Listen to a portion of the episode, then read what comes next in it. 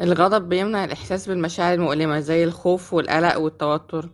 فساعات إحنا كأمهات بنستخدمه كاستراتيجية دفاع عشان ما نحسش بالمشاعر المؤلمة زي القلق أو الإحساس بالذنب أو الخوف من الفقد.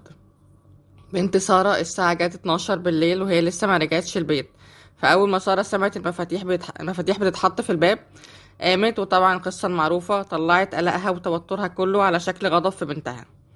حمزة عنده 8 سنين بيوري مامته الحركة الجديدة اللي اتعلم يعملها بالعجلة وهو مركز مع العجلة ما خدش باله من العربية اللي جاية والعربية فرمت على آخر لحظة.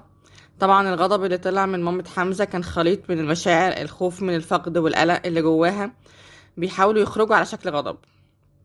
الغضب برضه ساعات بيساعد إنه يقلل الإحساس بالألم الجسدي. ولاد نهى بعد ساعة من الدوشة واللعب بصوت عالي ولعبهم في كل حتة. نهى اتكعبلت في لعبة ووقعت. قامت زعقت لولادها ودخلتهم يناموا بالعافية.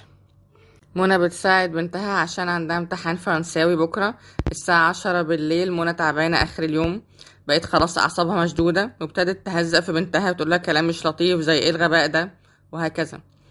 برضو الغضب بيمنع الإحساس بالإح- بالإحباط. لما تبقي بتحاولي تعملي حاجة نفسك تعمليها أو محتاجها ومش عارفة.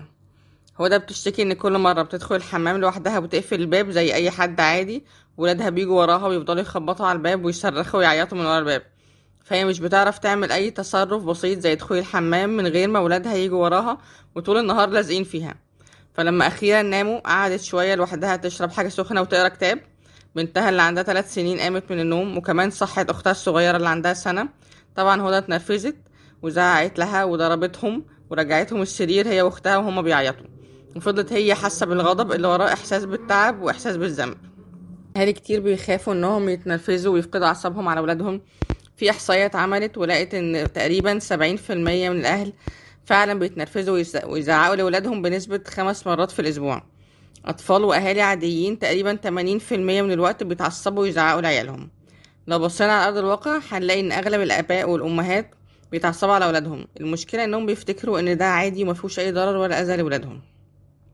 بس للأسف الغضب بيدمر حياة الأطفال العاطفية لأنه بيشوه إحساسهم بقيمتهم الذاتية. ماما غضبانة مني يبقى أنا فعلا طفل وحش وفعلا عقل الطفل في السن الصغير بيصدق ده مهما حاولت نفيه بعد كده.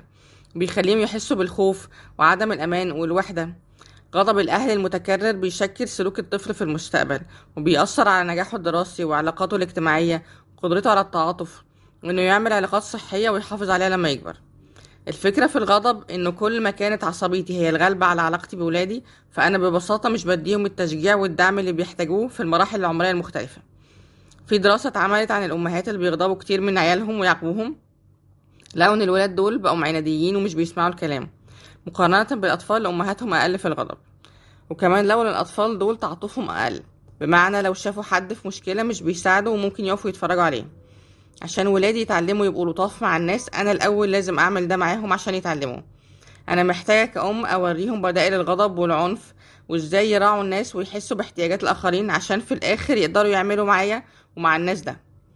في دراسة تانية اتعملت على علاقة غضب الآباء والأمهات واستخدامهم للعقاب الجسدي والضرب. كل ما كان الأهل استجابتهم أعلى للغضب فهم بيستخدموا الضرب أكتر من الأهالي اللي مش بيغضبوا بسرعة. فالآباء اللي بتستخدم الإهانة اللفظية أو الشتيمة يعني إني أوصف ابني بأوصاف ما يحبهاش هما اللي بيستخدموا الضرب كعق... بيستخدموا الضرب كطريقة للعقاب. إذا كان الهدف من العقاب الجسدي هو تصحيح سلوك الطفل وإني أعلمه الدرس وأعرفه غلطه فالواقع إن تأثير الضرب بيجيب نتيجة عكسية. العقاب البدني مش بيساعد الطفل إنه ينمي صوت الضمير بتاعه وبالتالي بيخلق عنده سلوك عدواني أكتر. ده غير إن الطفل بعد فترة مش بيستجيب لنفس كمية الضرب.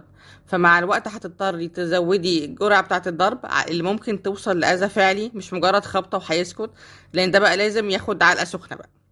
وأكيد مش عايزين نوصل لأننا نأذي ولادنا بالشكل دوت.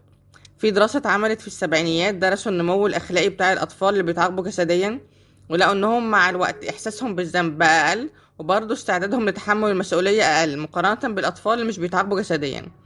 الطفل بيحس إنه تمام ما هي علقة وهتعدي فممكن أعمل أي حاجة غلط.